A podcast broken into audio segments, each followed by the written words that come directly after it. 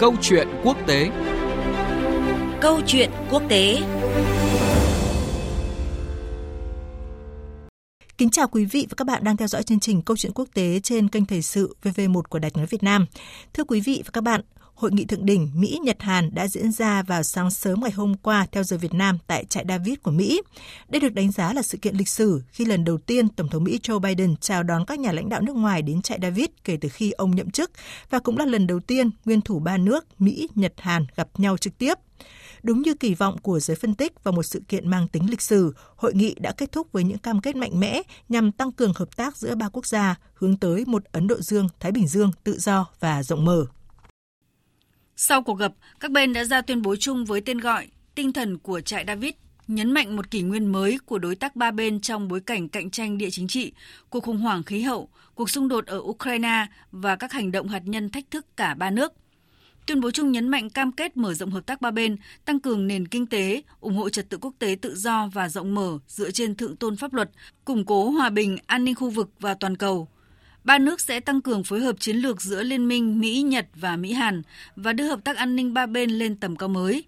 Tuyên bố chung cũng nhấn mạnh rằng một Ấn Độ Dương-Thái Bình Dương tự do và rộng mở sẽ là mục tiêu chung của cả ba nước. Tổng thống Mỹ Joe Biden cho biết ba bên đã nhất trí hàng năm sẽ tổ chức hội đàm thượng đỉnh ba bên và tổ chức họp định kỳ cấp bộ trưởng. Trong các vấn đề cụ thể, ba bên hàng năm sẽ tiến hành huấn luyện quân sự chung, tăng cường hợp tác trong lĩnh vực quân đội liên quan đến chia sẻ thông tin về hoạt động phát triển hạt nhân, tên lửa của Triều Tiên, tin tặc.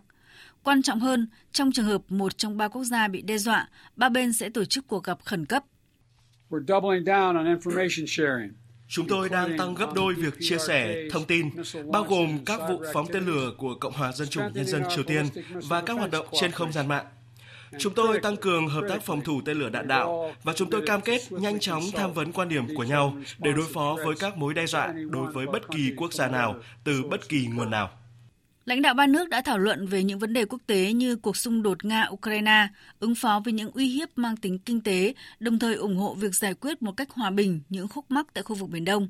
Cả Tổng thống Hàn Quốc Yoon Suk-yeol và Thủ tướng Nhật Bản Fumio Kishida đều phản đối những nỗ lực đơn phương nhằm thay đổi hiện trạng bằng vũ lực. Hàn Quốc, Mỹ và Nhật Bản trong quá trình theo đuổi các chiến lược Ấn Độ Dương, Thái Bình Dương phản đối mọi nỗ lực đơn phương nhằm thay đổi hiện trạng bằng vũ lực. Chúng tôi tăng cường hợp tác để quyết tâm bảo vệ các quy tắc tôn trọng chủ quyền, toàn vẹn lãnh thổ, giải quyết tranh chấp một cách hòa bình, củng cố một nền tảng quốc tế dựa trên luật lệ.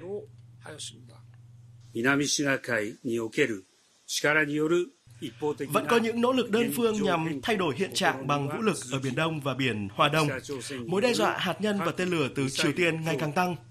Trong bối cảnh đó, việc Mỹ-Nhật-Hàn tăng cường hợp tác ba bên là nhu cầu tất yếu.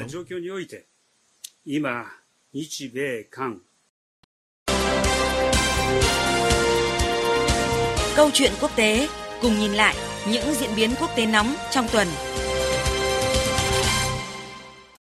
Thưa quý vị và các bạn, giới phân tích nhận định Hội nghị Thượng đỉnh Mỹ-Nhật-Hàn không chỉ là một sự kiện mang tính biểu tượng cho thời kỳ phát triển mới giữa ba bên, mà còn đưa ra những biện pháp thực chất nhằm tăng cường hợp tác trên các lĩnh vực.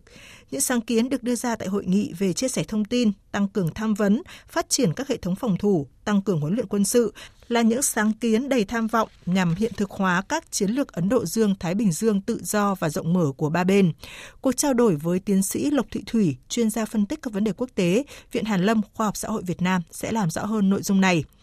Thưa bà, đúng như nhận định của các chuyên gia thì kết quả của Hội nghị Thượng đỉnh Mỹ-Nhật-Hàn đã thể hiện cam kết ở mức độ chưa từng có giữa ba quốc gia. Vậy bà có thể phân tích cái tầm quan trọng của những cam kết này ạ? Dạ vâng, theo tôi thì những cái trên hoàn toàn là xác đáng. Bởi trước khi cái hội nghị Mỹ-Nhật-Hàn lần này diễn ra thì lãnh đạo ba nước cũng đã tiến hành các cuộc hội, hội nghị thượng đỉnh song phương. Tại các hội nghị này thì ba nước đã uh, thống nhất với nhau uh, trong cái bốn vấn đề mà cả ba bên quan tâm. Thứ nhất là phối hợp chính sách trong các um, vấn đề hạt nhân để đối phó với mối đe dọa hạt nhân đến từ Triều Tiên. Cái thứ hai nữa là thúc đẩy hợp tác chặt chẽ trong khuôn khổ liên minh trích ba, trích bốn về công nghệ, nhằm đảm bảo cái tính ưu việt và vị thế dẫn đầu về công nghệ của Mỹ, phương Tây trước Trung Quốc. Cái thứ ba nữa là uh, các nước cũng đã tăng cường thúc đẩy hợp tác với nhau giữa Mỹ, Nhật, Hàn để đảm bảo cái chuỗi cung ứng thương mại đa phương uh,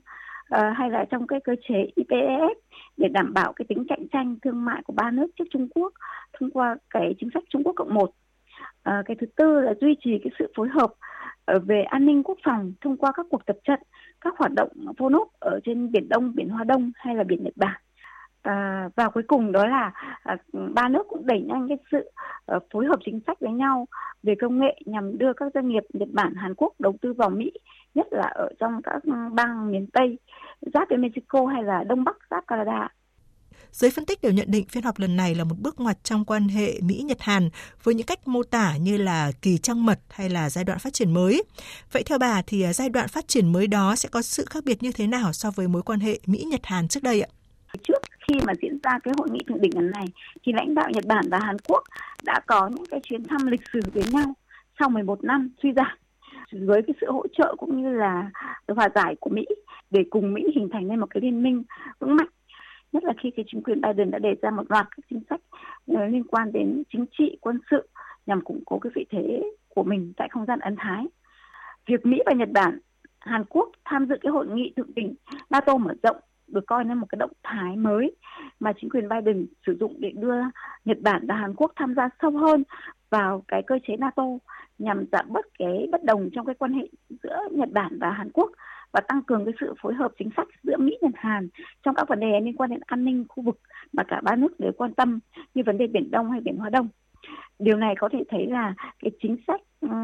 của Mỹ với lại Hàn Quốc và Nhật Bản hay là cái liên minh Mỹ và Hàn đã có sự thay đổi về chất và có sức sống hơn so với trước đây. Tuy nhiên thì việc hội nghị thượng đỉnh lần này được mô tả như là um, kỳ trắc mật hay là giai đoạn mới trong cái quan hệ Mỹ-Hàn thì có phần chưa chính xác, bởi so với trước đây thì quan hệ ba nước, nhất là giữa Nhật Bản và Hàn Quốc, vẫn đang tồn tại rất nhiều những cái mâu thuẫn khác biệt trong các vấn đề như vấn đề địa chính trị, vấn đề là phát triển quan hệ với Trung Quốc, tự do hàng hải trên Biển Đông hay là tranh chấp lãnh thổ, nhất là khi Nhật Bản với Hàn Quốc còn có rất nhiều những cái mâu thuẫn liên quan đến những cái vấn đề mà hai bên chưa thể giải quyết được. Và cái theo tôi thì cái giai đoạn phát triển mới trong quan hệ giữa hai nước có sự khác biệt cơ bản ở đây so với trước là như sau. Thứ nhất là nếu như trước đây thì cái quan hệ ba nước chủ yếu là theo hướng là song phương thì nay nó đã mở ra là theo hướng đa phương. Cái thứ hai nữa là ba nước có sự phối hợp chặt chẽ với nhau trong các lĩnh vực, các vấn đề mà trước đây uh, trong hiến pháp Nhật Bản và Hàn Quốc uh, chưa đề cập đến. Cái thứ ba nữa là cả ba nước đều tiến hành các chuyến thăm định kỳ đến nhau để phối hợp chính sách. Có thể thấy rằng là cái sự hợp tác uh, này đã có sự khác biệt về chất so với trước. Hai quốc gia trong khu vực là Triều Tiên và Trung Quốc thì đều theo dõi rất là sát sao những diễn biến của cuộc họp thượng đỉnh tại Trại David. Vậy bà nhận định như thế nào về tác động của những thỏa thuận giữa ba quốc gia tới Triều Tiên và Trung Quốc ạ? Vâng, theo tôi thì cái sự theo dõi của Trung Quốc và uh, Triều Tiên đối với cái hội nghị thượng đỉnh lần này thì không có gì là bất ngờ cả. Bởi vì trước khi mà hội nghị thượng đỉnh này diễn ra trong nội bộ Trung Quốc và Triều Tiên cũng có rất nhiều những thay đổi quan trọng về mặt nhân sự cấp cao. Cả Trung Quốc và Triều Tiên thì đều coi cái liên minh Mỹ-Hàn là cái mối đe dọa chính trong cái chiến lược của hai nước này, không chỉ ở khu vực Đông Nam Á mà còn ở khu vực châu Á-Thái Bình Dương. Theo tôi, cái thỏa thuận giữa Mỹ-Hàn sẽ tác động tới Trung Quốc và Triều Tiên theo các hướng sau. Thứ nhất, nó là tăng cái khả năng liên kết chiến lược giữa Trung Quốc với Triều Tiên và thậm chí cả Nga nữa. Cái thứ hai nữa là nó giúp cho Triều Tiên và Trung Quốc tăng cái khả năng tương tác chính sách Um, trong các cuộc xung đột giữa Nga và Ukraine. Uh, cái thứ ba là nó gây ra những cái căng thẳng trong vấn đề hạt nhân ở bán đảo Triều Tiên, Đông Bắc Á. Uh, và cuối cùng, nó là gây ra những cái bất ổn trong cái vấn đề an ninh lương thực cũng như là an ninh năng lượng toàn cầu. Điều này sẽ tạo ra những cái sự bất ổn mới và những cái tranh cãi trong cái hội nghị G hai mươi tới đây. Cảm ơn bà Lộc Thị Thủy với những phân tích vừa rồi. Thưa quý vị và các bạn, việc quan hệ Mỹ-Nhật-Hàn bước sang một giai đoạn mới sẽ có tác động tới cục diện địa chính trị ở khu vực Ấn Độ Dương-Thái Bình Dương. Nhưng dù là đồng minh thân thiết thì các quốc gia vẫn có những tính toán khác nhau, theo đuổi những lợi ích khác nhau, có những mối quan hệ trong khu vực cần phải cân bằng khác nhau. Bởi vậy, hợp tác giữa ba bên cần đảm bảo lợi ích cho cả ba quốc gia, đảm bảo có sự thống nhất trong ứng phó với các thách thức trong khu vực. Chương trình Câu chuyện Quốc tế hôm nay kết thúc tại đây. Cảm ơn quý vị và các bạn đã quan tâm theo dõi.